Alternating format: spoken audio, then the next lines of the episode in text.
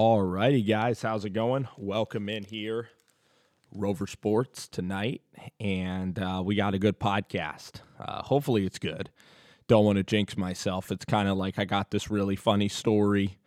You know, I got this super funny story, and then the story goes, and the expectation of the story being funny is not exactly uh, a positive for your story. So let's just say I have a podcast tonight and the style of this podcast is going to be based around the schedule of of everything that I kind of did this weekend. Um, and and to keep it 100 with the listeners of Rover Sports the podcast.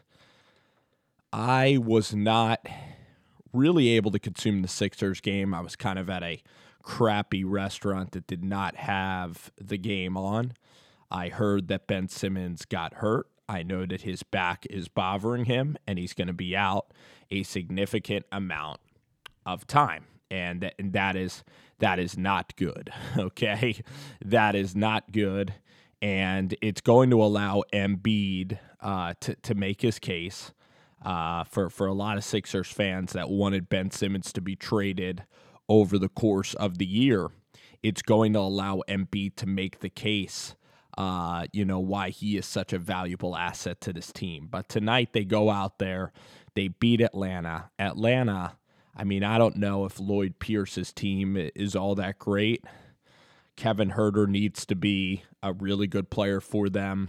Uh, I wasn't in love with the Cam Reddish pick, but DeAndre Hunter, I think that Hunter can really be a special and good player, and he's going to have to be the sidekick of Trae Young in Atlanta if the if the if the Atlanta Hawks are going to start to become an elite level team. So even though it was no Simmons, the fact that the Hawks are playing at the Wells Fargo Center, I just felt that the Sixers were going to roll through and win, and they did. So they went one and one.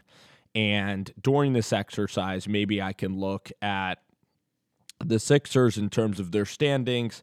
The Heat I, you know, no Tyler Herro. They have a Iguodala. Maybe they're going to be better in the playoffs, but I think that the Heat are kind of out of the running in the Eastern Conference.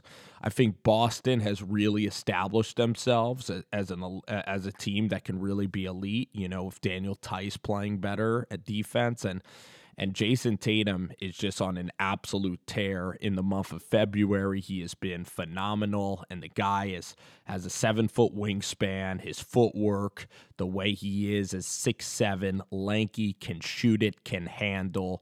He is a really special player, and his confidence is sky high and and that's what really matters for Jayson Tatum and for Boston. So I look at Boston as really being a problem in the Eastern Conference. I do. I, I look at Boston being a problem. Uh, the the Raptors, maybe the Raptors are a problem. I'm I'm not completely sold on them, you know, without Kawhi Leonard. And if you stop Pascal Siakam, you're probably going to get a good chance to beat them. Uh, so you have Boston, Toronto, and it looks like the Sixers are going to surge through. I have to see about Miami's schedule. I mean, not having Herro, uh, that certainly hurts you. So now the Sixers then go to Cleveland and play the Knicks. So the Sixers, I mean, they won their their last four before Milwaukee. Um, they got a great chance here. All right, they go to the Cavs. They then they then play the Knicks. So they they gotta win these two games before they head out to LA because the Clippers the Clippers uh, have been under a lot of scrutiny for how they've played. Um, and I didn't love the addition of that point guard, uh, Reggie Jackson from the Detroit Pistons and from OKC. He's kind of like a ball hog. I don't think he makes his teammates a better play, uh, better. And, and to just have him in kind of a substitute role when you already have Lou Williams, who needs the ball in his hands and who already is an elite scorer, I don't get the signing of Reggie Jackson one iota. And he's probably not going to play that important of a role if if the Clips are going to, you know, end up winning a championship or anything. But he could do you damage because he could lead to some turnovers and wacky possessions. But the Sixers got the Cavs away, and the Cavs are playing better under uh, JB Bickerstaff. They actually just beat the Heat, so that's not exactly going to be um, the the easiest of tests, and that's going to be Wednesday at seven o'clock. Uh, going to be a lot of fun. I'll definitely watch uh, that game. I'll definitely be in tuned. Got the Knicks then coming to the Wells Fargo Center. And that's to, I think actually I might have tickets to that. It's, a, it's actually to be a Thursday game. Uh, Knicks could be a TNT game. I think the Sixers should handle them pretty easily. Then they go out to Clippers and to Lakers. Uh, a Sunday and a Tuesday start. And for that Lakers game, when these players are out in LA, when these players are out in LA for the weekend and for the week, the Sixers are going to be in LA uh, for a long stretch of time. They're probably going to get there Friday night, or or excuse me, yeah, probably Friday. They'll get out to LA and th- these guys are going to want to hang out. They're going to want to hang in LA. They're going to want to drink and they're going to want to see celebrities and see their buddies. And LA is just a great town to go out and, and party and have fun if you're a young millionaire uh, like these NBA players are. So the Clippers game on Sunday could be an ABC game. Clippers will be motivated. That game will be brutally hard to win. The Lakers will be a flat loss. Then they play the Kings on a Thursday night, and the game is not on TNT. That's going to be a real tricky game. And with the way that they play the Bucks with no Ben Simmons, I expect the Sixers to lose that game as well. It could be devastating. And then the Warriors are a pesky tough team. And the Sixers wait a while. Then they got the Pistons at home, Pacers at home, Wizards, Raptors. Um, so then they got a nice home stand after that. But the road trip is going to balance out everything that's good.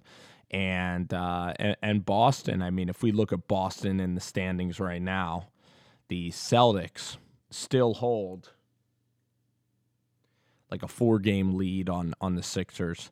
Celtics are, are are going to Portland, and they're doing they're doing decent on this road trip. Uh, one and one so far on the trip. They got the Jazz, they got Portland, and then they come home for kind of a homestand. They kind of got some tough Western Conference games. They got the Bucks, Pacers, a pretty mild schedule, but not as easy, I think, as Philly. Philly at the end, if the Sixers can kind of you know, go out west and and get a surprise win on the four game road trip. So it's two and two. I'll take the Kings win as a huge win. If they're able to win that and go two and two, or if they somehow beat the LA team, go two and two, that's the expectation is somehow to go two and two. But it, one and three is is more likely. I would predict one and three. Uh, but yeah, Embiid with 49, great game. Now people are going to say it's against an inferior opponent. Still, it's special. Embiid's a great player. Um, and, he, and he's at peak of powers right now. So Joel Embiid doing a great job. And we're, you know, my policy on the last podcast, um, you know, when Embiid went after the Philly fans a little bit with the shushing them uh, during the game, you know, then Embiid followed that with an amazing performance against the Clippers. And I know that the Clippers have kind of faltered, faltered a little bit, but that was a high, high intensity game and a great game with Josh Richardson and Embiid. So this is the team that they this is the team, man. This is Embiid, this is Ben Simmons' team, and this is going to be a fun playoffs. No matter what, it's going to be intriguing when you have two special players like Ben and Embiid. Uh, you pray that they stay healthy, and then you're going to have an interesting journey throughout this playoffs because no matter what happens, say you get bounced uh, first or second round, even if you get bounced in the conference finals to Milwaukee in five or something, Brett Brown, unless they win the East, is most likely going to go. Uh, so, so someone's heads are going to roll somewhere. You know, you're probably then going to see, you know, Simmons and Embiid. A lot of trade discussions going to be presented over the summer over the summer months, especially during summer league period and all of that. Um, so so then that's going to be intriguing. And if the Heat don't do any better, you know, then the Heat are going to be in discussions for Dame Lillard. That you know, Embiid and the Greek Freak are very close. So if the if the Buck if the Heat want to lure Giannis to the Heat, um, it, it just makes sense to have you know Embiid in the fold there and and the you know with with Kendrick Nunn and Tyler Herro and Bam Adebayo, the Heat certainly have players that are young that that the Sixers uh, could could propose if it were to go there. But I'm not quitting necessarily on the season. The Sixers need to stay within arm's distance of, of the Celtics. They kind of need to tread water. They need to win the games they're supposed to. And then in April, they can make a mad run at the number three seed because the schedule just gets really easy once you get, um, you know, into mid March it's all downhill kind of after the West Coast swing that we're going to have coming up. So that's kind of Sixers basketball talk. Good win against Atlanta. Tough game in Milwaukee with Simmons going out. You essentially had no chance. You have to play a great game to beat the Bucks at home and um, and we'll see what happens going forward with this Philly team and and and a couple of winnable games with the Cavs on the road. Again, the Cavs are pesky and the Knicks at home. Alrighty, let's talk about, you know, before we get too past this weekend, let's talk a little bit about Tyson Fury and Deontay Wilder. I really enjoyed learning about the backstory of Tyson Fury and how he was a six-nine heavyweight champion, how the guy was an undefeated champion.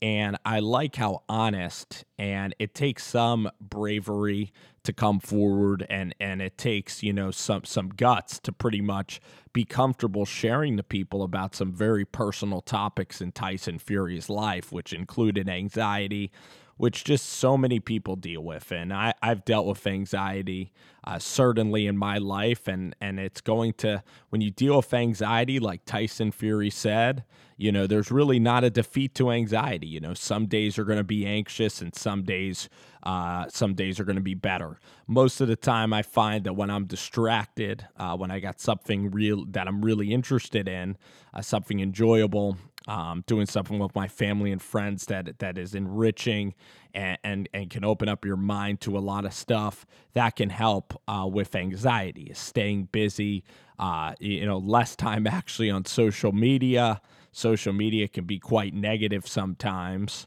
and um, but just yeah, you know, if there's a show you like and and different different things, uh, just to just to kind of get you through uh, tough times. But it was it was great to hear Tyson open up, and I'm really happy for him that he was able to win, especially after hearing all of the hardships that he's had. Deontay Wilder is an incredible champion. I went back and I watched all the YouTube clips of Deontay Wilder, and I watched all the clips of him teeing off and, I, and I think he's knocked people out 40 times out of the 41 fights, and the one fight was the draw, I think, maybe the Tyson Fury.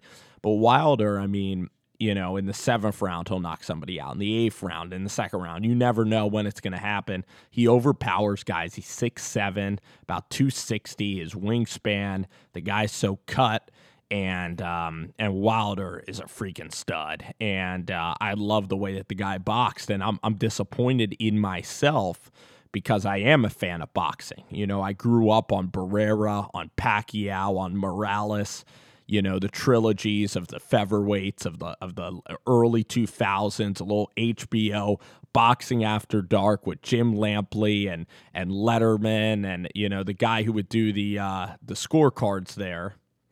Um the guy would do the maybe it's Jim Lampley and and also you had Emanuel Steward and man, man, those were some great, great times. And purchasing fights, the Golden Boy, Oscar De La Hoya, Sugar Shane Mosley, um, just uh, you know Antonio Tarver, Roy Jones, Lennox Lewis. Uh, and then I got into, you know, the welterweights, and Miguel Cotto was kind of the last fighter in 06 that I knew was going to come up and, and do some special things. But I really loved it on HBO. There was something about HBO After Dark that having it on HBO pay per view, that was just so cool. And now with Fox, you know, kind of owning boxing or it's ESPN Friday Night Fights, you know, at MSG, it doesn't have the same appeal as Saturday night in Vegas. And I even wanted the fight to go later at night. Um, but you know, and also eh, with, with boxing, I think boxing can do a better job, kind of like UFC, of having a minor league system of boxing.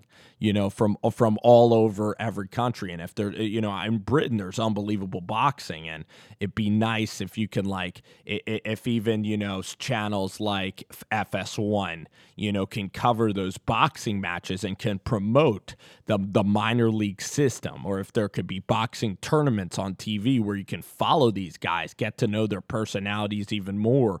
Now with UFC I feel UFC has definitely taken over a lot from boxing, you know, with Conor McGregor. Uh, the female divisions of, of UFC are so prominent.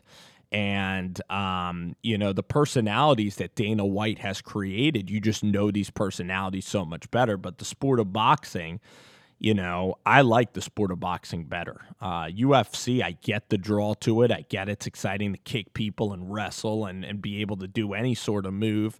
But the sport of boxing is classic, you know, Ali, George Frazier, or George Ford, whatever, you know, going back to, uh, you know, the, the uh, Bernard Hopkins, the executioner Hopkins. Let's just see how many old wrestler, uh, old boxers I can name you know, uh, Sugar Ray Leonard, you know, in the 80s, and I mean, Mike Tyson in the 90s. And, and the fact that you'd go to a movie theater to watch this kind of stuff, um, you know, Ali Frazier, the, the fact that you, that guy that people went to movie theaters to watch it, it was really special and um, and sure these fighters i mean with concussions and stuff i mean the the rigor that they put themselves through but but with boxing you know the the best boxers like a floyd mayweather pacquiao especially floyd they have ways where they don't you know where they, where they're so good at dodging hits and and dodging punches and the training is what is so intense about the journey or what it can be so enjoyable for a fighter and um, it was just nice to, to be exposed to, to these two guys, you know, forms of boxers and you know being in college and kind of going through the last few years of my life it's it's just something that again it's not on saturday night. Um, hbo used to carry it. You know i used to have direct TV. that used to be the only way to get the fight. And even though it was difficult to get the fight i still was used to you know having that option you know, of pay per view. And um, there's something I love, uh, you know, even about the undercards. And if there was a big fight, you know, on a Saturday night, I'd have my pigs in a blanket right here. You know, I would I would have you know a couple waters, maybe mix in a soda, go to Bertucci's, get a large cheese pizza from the takeout at Bertucci's. Just get a large cheese pizza all to myself. You know, going through teenage years, you can eat a dang large cheese pizza, a whole cheese pizza, and your metabolism just, you know, you still are thin. You still are rock thin. I'm not going to say I had a six pack of abs, but I just ate two Tastykake cupcakes every afternoon with, you know, sliced cheese every single day. And um, and those times have, have unfortunately gone where I, I do have to watch my weight a little bit. And but besides the point, you know, talking about the boxing, um, I mean that that that those were just incredible. I mean Morales Barrera, you know, I'd wait for my dad to get home and and and to be able to watch just the intensity of Roy Jones and and Shane Mosley and all the characters and De La Hoya. Um, I mean, these guys are just legends, and and and now you know you look at Deontay Wilder and. Eh, you got to find a way to kind of there's more competition maybe with Netflix, but you got to find a way to kind of hook me, you know, and and you got to come up with great storylines, great promotion, and I'm not sure that the boxing world has really done that lately. Uh, it's kind of been, if you look at the numbers, I would I would believe it's been unfortunately a sport that is not really progressing at the rate that it would like in this current landscape. But that fight was a very good one. You know, you look at Tyson Fury, he's six nine. He definitely is a little bit chubby. I wasn't aware of the backstory that he got up to 400 pounds because of his, his anxiety. He was just eating a lot. But then he got down to about 300 pounds or whatever he was at, and he was still a little bit chubby, you know. And and, and the guy is six nine, though he's so tall, and even when he'd throw like those, you know, sometimes he would just like even just throw the softest of punches, like a backhand punch, where it seemed like he was punching you with the back of his fist. Uh, the guy was just, I mean, a real, and, and, he was a real magician and super light on his feet. And and, and that's the way that that Tyson's always fought, you know, because eh, I rewatched a lot of his fights. uh, after this one. I was so intrigued by his style that he's just a big dancing bear. He's big and and he's just so swift and and his movement skills are really impressive. And then you look at um, he went to Germany to, to face the Klitschko brother in 2012. I definitely was aware of the Klitschko family and how prominent they are in boxing, both of the brothers. He took on Vitali in Germany and won, went to Los Angeles and fought Wilder. Wilder had a huge knockout in the 12th round, but but uh, on on the count of eight, um, Tyson got up it ended up being a decision, and he just pretty much. I mean, now now Deontay Wilder's trying to say that his in-ring entrance uh, of wearing uh, that kind of like superhero mask and costume, you know, really derailed him during the fight because it actually really tired him out. When really, I look at Wilder as just being 34 and this guy Fury, I mean, with him clinching you and and with Fury, you know, wrapping his arms around you and, and almost headlocking you before the ref has to separate it. That's going to take your toll, you know, when the big guy is just using his length, pushing you into the corner. And ever since round two, the guy was just flat out gassed. And uh, it was a knockdown in round three from uh, Tyson Fury. Real dominance throughout the, the contest from Tyson. And Deontay Wilder kind of relies on one big punch. And um, and this guy Fury was just really able to outbox him in his length at six nine. That's what makes him such a difficult opponent. I don't think there's anybody as tall as this guy. Uh, and, and, there's no way that there's people as tall and as smooth as Tyson Fury is with his in ring uh, kind of movement and mobility. So Tyson Fury was able to get a huge, huge W over Wilder. And man, oh man, it was a uh, it was a really good boxing match. It, uh, well, it, I don't know if it was great, but for Fury it was great. Um, you wanted more resistance from Wilder, but he was just so tired. Uh, actually, the ref had had chances to end the fight, you know, because the guy was barely kind of standing up and he wasn't really throwing. He could only throw five punches around. So I know that Wilder got pissed at his at his corner for for throwing in the towel. But the point was that he wasn't functioning and he had blood coming out of his ear uh, since round two, which was a horrible, horrible case. And um, that is what transpired in Vegas. So Fury ends up winning and the speech after he sung American Pie, Don McLean, right in the MGM Grand. Savage move, but a great heel, kind of a good a villain move, but also really fun with his wife there, with his whole team there to sing a little American Pie. Uh, that that to me was just absolutely hysterical. It showed off the you know his flamboyant personality of Tyson Fury with his wife on hand for that fight. But wasn't a great fight, like wasn't back and forth. But these guys are in their thirties, you know. And, and Wilder styles for the big punch, and Wilder was just getting out beat, and and and the conditioning of Fury was just better and Fury was just landing and just executing at such a higher level out there. And, and, Wilder couldn't couldn't really tee up, you know, his his knockout, his straight right hand and knockout. So overall, a good night on Saturday. And being down, you know, in Philly, going to the bars down there, seeing bars packed, you know, a, a nice cover fee to to get in and watch the fight uh, it, it was a cool scene, you know, watching it at a crowded bar and, and a big audience like that.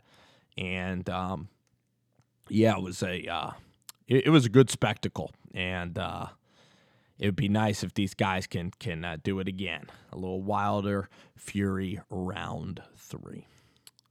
All right, guys, I got more to talk about here on Rover Sports. We're going to talk about the NFL Combine a little bit. We're going to talk about the Combine today. Joe Burrow measures in at nine inches, nine eh, inches of hand, or, or his hand measures in at nine inches.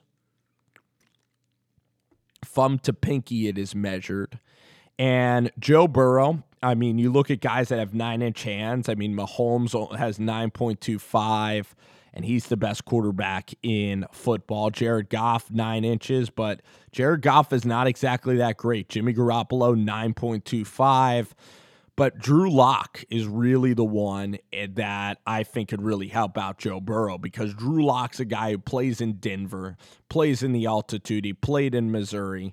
So, you know, grip strength matters and having nine inch hands, I mean, that's kind of the threshold Jake Fromm. It does worry me. It would worry me a little bit, but with Drew Lock, he was able to, you know, his his his uh his his power um, the way he even threw in the snow and Arrowhead, Drew Lock to me is going to be a guy that I think is going to be a star in this league.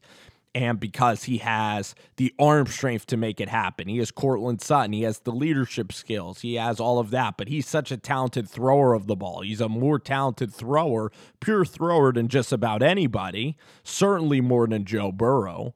Uh, Drew Lock is such a talented thrower of the football. He can throw hash to hash, velocity, throw with touch. That is why, and at 6'3, plenty of height, Drew Lock is going to be a star quarterback in this league. That's what I'm saying on Rover Sports, and that's what I'm saying here on my podcast. But for Joe Burrow, it's not the best thing. It's better for guys like Justin Herbert, who had 10 inch hands, or like Daniel Jones, uh, you know, who kind of had, uh, you know, hand sizes that were more adequate uh, for the NFL quarterback in terms of the hierarchy of the hand sizes.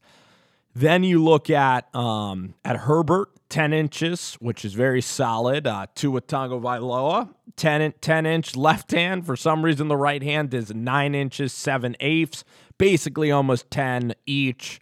So Tua, I don't know why they are not, you know, the same. I don't know how you could measure hands differently. And Tua measured somewhere, you know, this past year, he had 10 inch hands, even 10 and a quarter hands.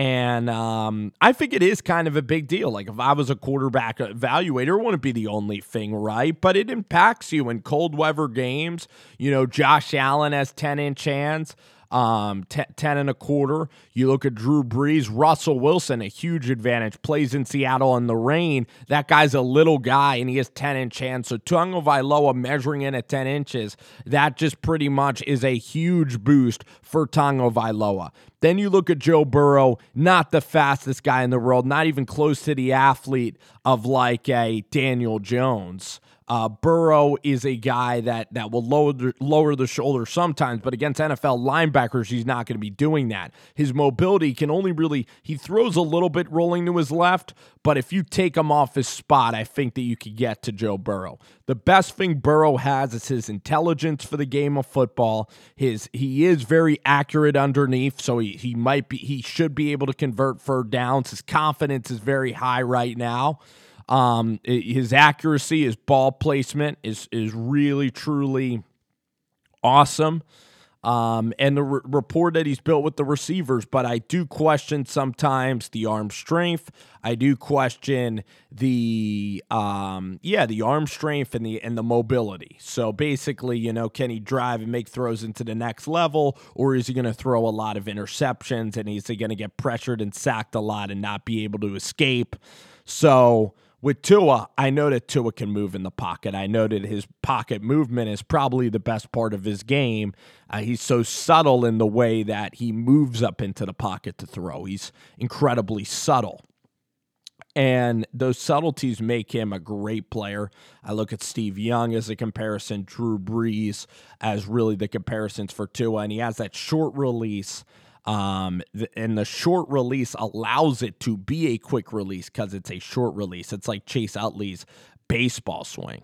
You know, it's like Spieth's golf swing. It's very efficient, you know, and and I like guys that you know don't have the longest of swings or releases, and that's Tagovailoa's game. So if Tagovailoa, if the medical records check out, I know that his agent said he didn't want to go to, to Cincy. There are rumblings about Burrow and Cincinnati, and we will find more of that out tomorrow at the media scrum down in you know in Indianapolis. We'll find more out about Joe Burrow and about um, his his interest in playing in uh, Cincinnati. I think that this issue.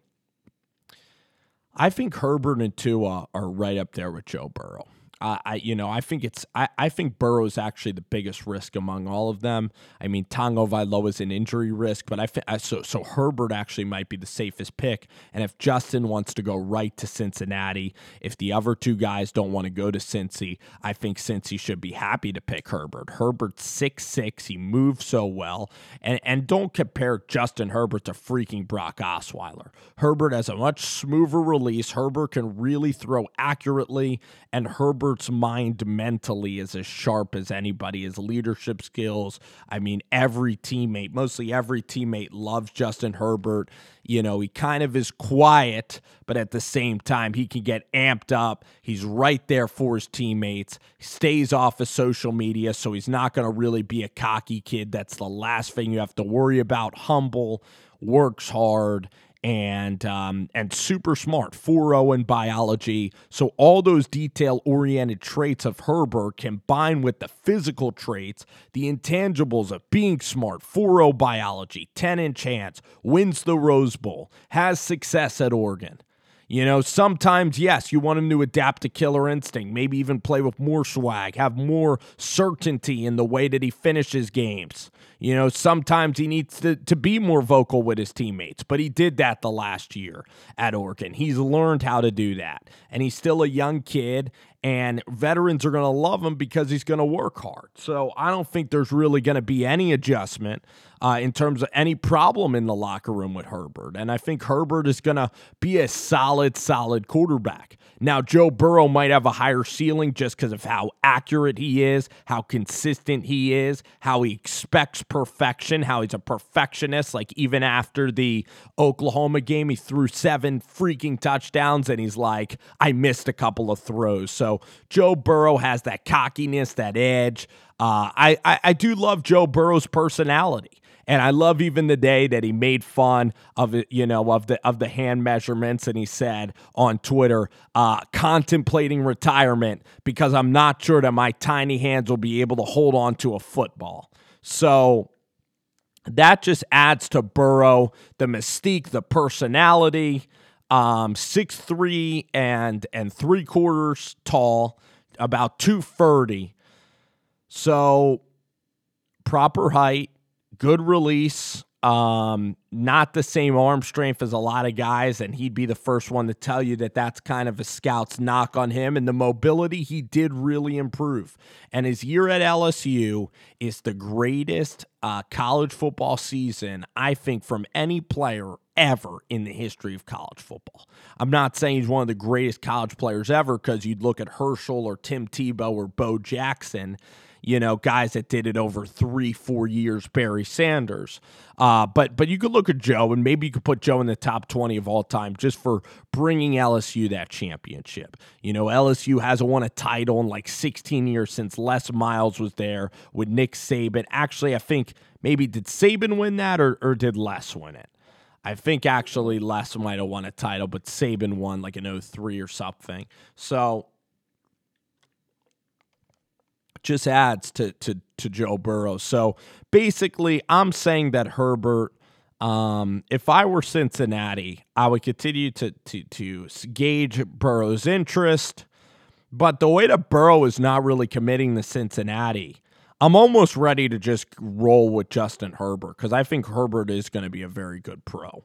And put it this way the quarterbacks who bust in this kind of passing league where you're allowed a lot of leeway, where you play early, um, where the, the corners are not really allowed to put their hands on the receivers, where a pass interference is, is spot foul. Uh, if you really touch a quarterback or drive him to the ground, it's a 15 yard penalty. If it hands to the face of the quarterback, so it's easier to play quarterback. And these offenses, these coaches are more tailor made for quarterback play. So even Josh Allen, he'll have his moments. Sam Darnold, Kyler Murray, even Dwayne Haskins, you know, against weak defenses, they'll do well. So it takes even more effort to separate what quarterbacks are good and what quarterbacks are not because even Derek Carr will have a couple of good games. Kirk Cousins, everybody's in the same mix. Dak Prescott will have a big week. It's not like guys are just failing week after week in the NFL a lot of quarterbacks, everybody's towards the middle. And then you could look at Jimmy Garoppolo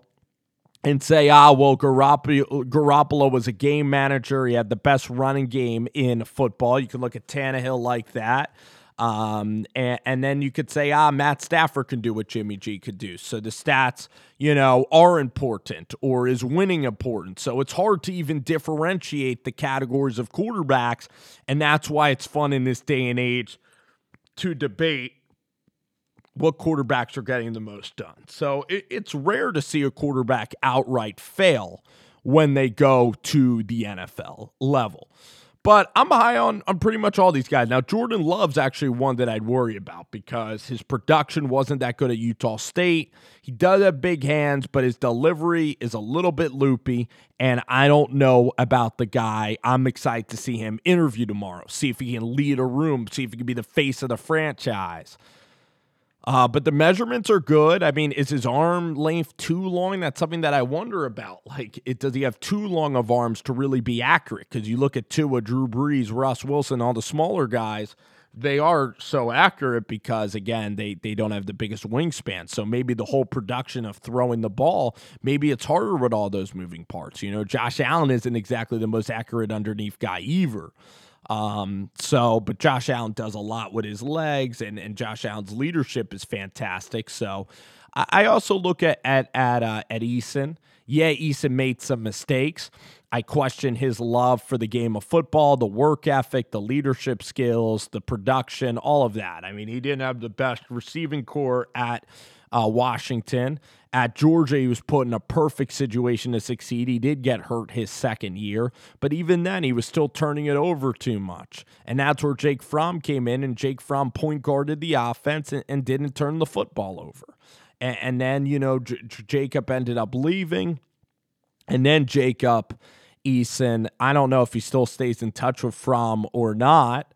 Um, but yeah, like the, we, we don't really know the personality of Eason. You know, people have said he's quiet, that he doesn't love football as much, that he's, you know, kind of an interesting personality like that.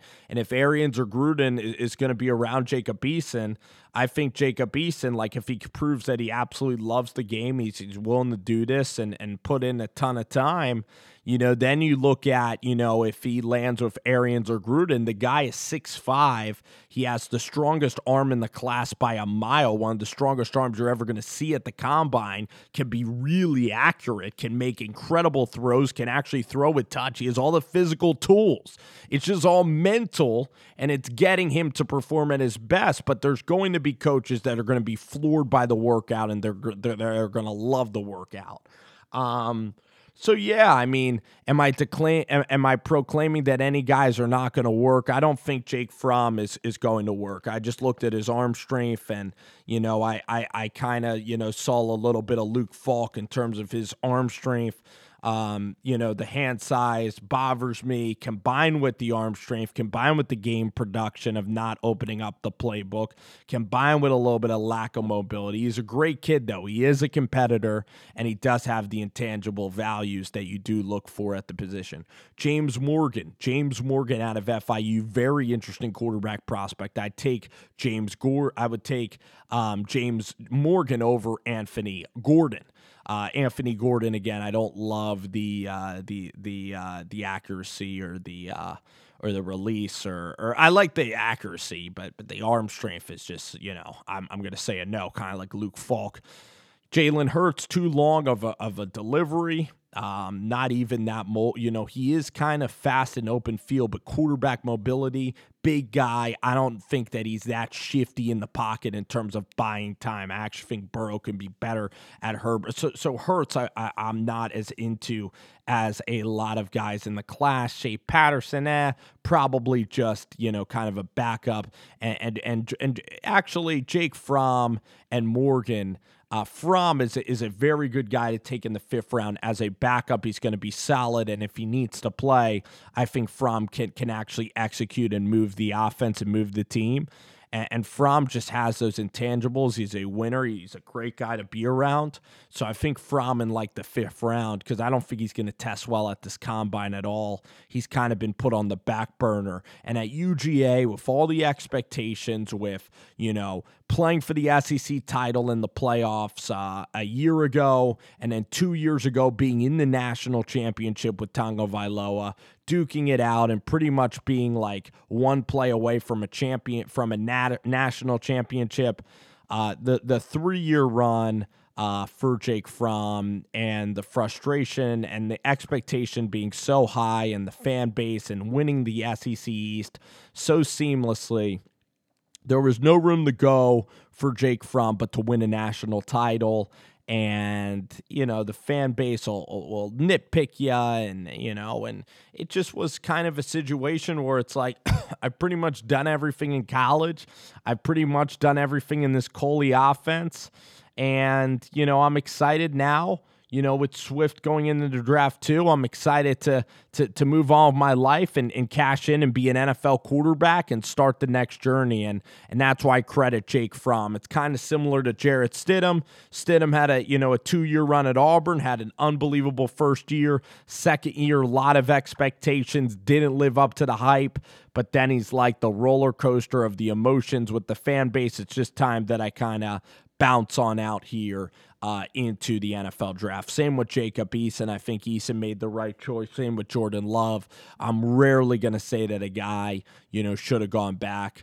Uh, but actually, Herbert going back, playing with his brother, winning the the the um, winning the Rose Bowl. What a great success story! Instead of just you know winning an Idaho Potato Bowl, finally, you know, Justin Herbert wins a BCS uh, bowl game on a New Year's bowl game situation. So I like Herbert a lot. And if the Bengals want to roll with Herbert, I think that their fan base should embrace it. If Joe Burrow, that there's this whole media, um, you know, swarm that that is obsessed with Joe Burrow not going to Cincinnati, Ohio, and it's uh, it's really frustrating if you're a Bengal fan just to hear you guys just get trashed, and you guys are a small media market and you're kind of just defenseless in a way. I mean, I know people are trying to defend you, and I will do that on this podcast. You know, you guys have had Marvin Lewis, you guys have had some 10 win years, some 11 win years. Yeah, your ownership doesn't acquire great free agents. Yeah, he can, you know, maybe he's not spending as much on free agents. I think that that's apparent. But to act like Cincinnati is, you know, Detroit or Washington or even some or Cleveland, um, I mean, for some reason, the media likes Cleveland a lot more than than Cincy. Cincy's got done a lot more things than the than the Cleveland Browns. I'll tell you that, or even than the New York Jets in the past ten years. Uh, so so maybe we could talk about that. Exclude a couple Rex Ryan years and come on. But I guess it's just the market of New York and playing in New York is so attractive for some, um, you know, media members out there. Okay. I'll finish with this topic here. Um, did I ramble? Absolutely. That's the point of a podcast. Uh, I'm, I am concerned about Burrow. I need to see him, you know, in a preseason to an NFL game. I don't know. I'm going to say this. I'll say Herbert and Tua will be better than Burrow.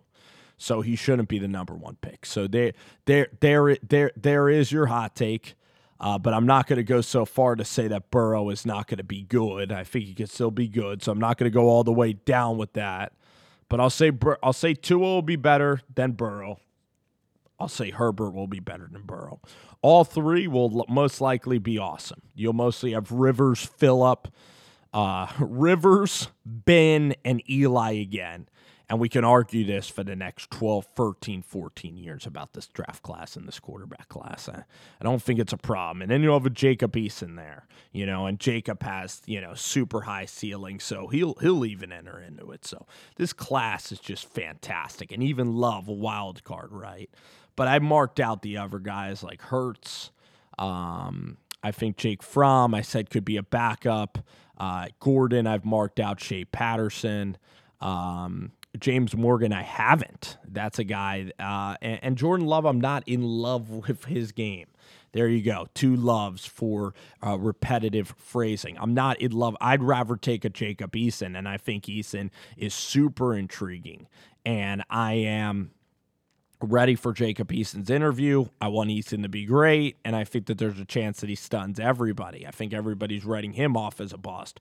I think that the media thinks Herbert because he wasn't, you know, the most successful at Oregon. I think that that, that a lot of people, you know, the fans and some in the media just think he doesn't have that killer instinct. He's too quiet and he will be a bust. A lot of people just think that it's a, you know, big hands, you know, height, you know, arm strength. They just think that it's a, you know, a combine warrior or a guy that, that throws at these camps. But guy's an exceptional young man and he's going to be good. And then Tua with health will be awesome. And Joe Burrow, I think, will certainly compete, compete for playoff spots and will be in this league a while because of his intelligence. Um, but I take the physical traits of the other guys. Tua's won just as much as Joe Burrow. Yes, you could say it's Alabama.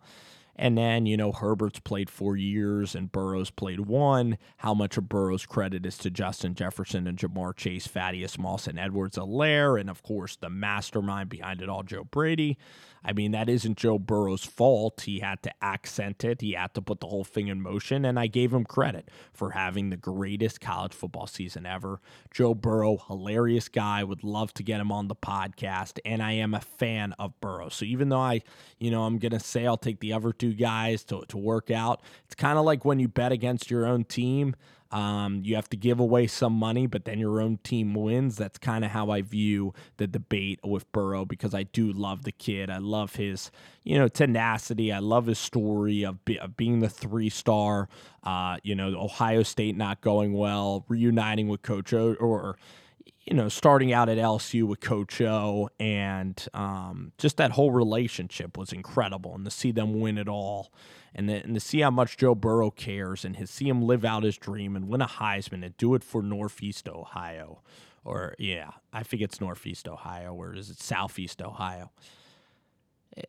He's awesome. He's raising money for for food right now, uh, you know, for kids that are going hungry in Ohio. He's a, he's a wonderful kid, wonderful kid, wonderful parents, uh, brothers who played at Nebraska as well. All right. Anyway, we'll, we'll we'll get a lot of combine stuff. I mean, interviews tomorrow probably do a special Thursday night, Thursday night episode podcast uh, because holy crap, we are going to have quarterback workouts on prime time on Thursday with the receivers that are amazing and the uh, tight ends and running backs. Creighton, been waiting a while. Got to the 46 minute mark for CU basketball. This is an all encompassing podcast because, again, on the weekend, you kind of view a lot of sports. It can be a sports buffet of sorts. Uh, Kansas gets a win, you know, big win over Baylor. You look at the top uh, top of the chain right now, top 10 Creighton's in the top 10. You have teams like Dayton and San Diego State probably going to win out when their conference tournaments, but you also have teams like Kentucky that can fall. You know, maybe a Maryland, you know, in, in the Big Ten championship can lose. So Creighton just needs a couple teams to lose. And if you're in the top eight, if you're in the top eight, you get a two seed in this tournament. So if you, if Creighton wins out, wins the Big East, and then wins an MSG, wins all their games, they're going to be a, a, probably a two seed in this dang tournament, and that's going to be amazing for them getting to their first ever Sweet 16. This team, the way that they play defense, it's just such a joy to watch these guys play basketball, and they are hitting their stride right now. They are absolutely on a tear. Nine out of their last ten. Uh, I believe four in a row since the Providence game, right in the middle of the 10. Uh, beat Marquette, uh, beat Butler. Uh, and, and, beat Seton Hall like like like beating like three at, three out of their last four against teams in the top twenty, and they're blasting teams. They blasted DePaul, they blasted Butler at home. Zegarowski Marcus hit seven for seven threes. Mitch Ballock, his passing ability. The Jays at home, I mean, in Omaha at CenturyLink Center, they are just dominant. I love their home crowd. It's like an NBA arena in Omaha, unbelievable facilities. This team, eh, they love each other. You know, Zegarowski said, you know, credit, you know, I credit my teammates for spacing the floor so I can hit, you know, those shots nobody's about themselves. They're all about winning. Like they they're like, I don't care if I score five points as long as our team wins. And they truly mean that. You know, I know it could be cliche, you know, to say that, and a lot of teams will say that. It's really real with Creighton basketball. You know, Ty-Shon adds 15. Ballock, you know, six assists again, you know, hits three threes. Bishop, 19 points, dunking all over everybody, coming into his own as a six-eight, you know, kind of kind of center. Just a stud out there on the floor. Kelvin Jones giving you solid minutes. Rotation is sharp right now. You know, Mahoney got Shereef Mitchell to help you come in as a point guard. Uh, the rotation is perfect right now at the seven or eight group. This team is tight. This team is is rocking at the right time. I'm enjoying the heck out of the season and, and seeing Coach Mack. This team was projected seventh in the Big East, okay? And um and wow. Wow. Even had some injuries earlier in the season. Uh once they got Mahoney in there, once they kind of found their groove, it's a special, special team. It's a special, special team that's playing unbelievable basketball. Zegarowski and this the team, you know, I think that they can even compete with the Doug teams. You know, I don't I don't want to compare them. You know, that's tough to do.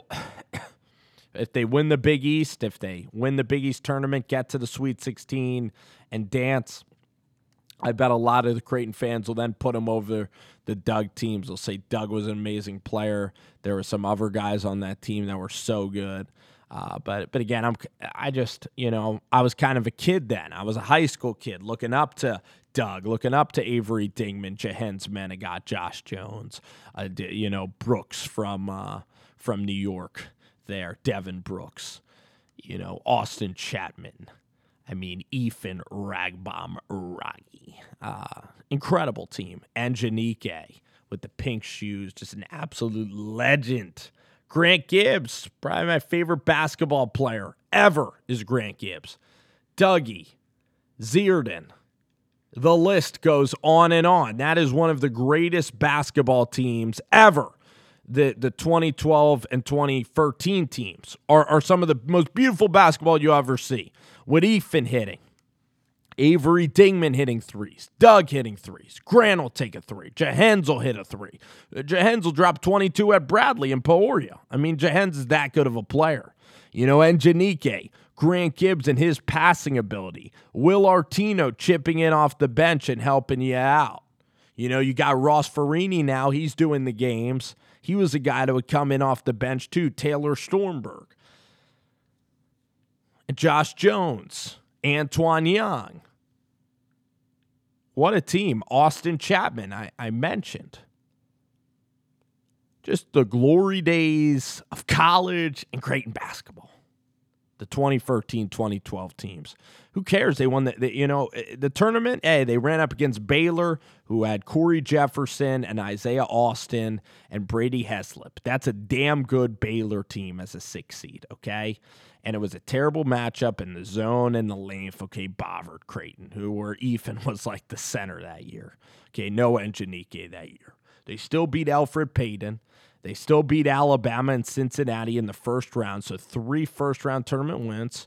They won Arch Madness. They won the Missouri Valley uh, Conference Championship. They also won the Missouri Valley regular season title. They got to the title game, I think, in New York, second in the Big East for the first year that they're in the dang conference, never playing before. And they ushered Creighton in Doug's team ushered Creighton in in a way where Creighton could get its footing in the Big East, and now Creighton is at, is is is looking at this conference and like we're actually we're actually starting to be the we're starting to be the damn elite in this conference instead of little Omaha, Nebraska. Instead of just dipping our feet in here to the kid pool, we're now dominating the kid pool. We're now in the adult pool. We're now the establishment in this dang Big East. Get on our level, Marquette. What are you doing, Butler? You know, Villanova, you've been in the Big East forever. We're coming. You know, DePaul, Marquette.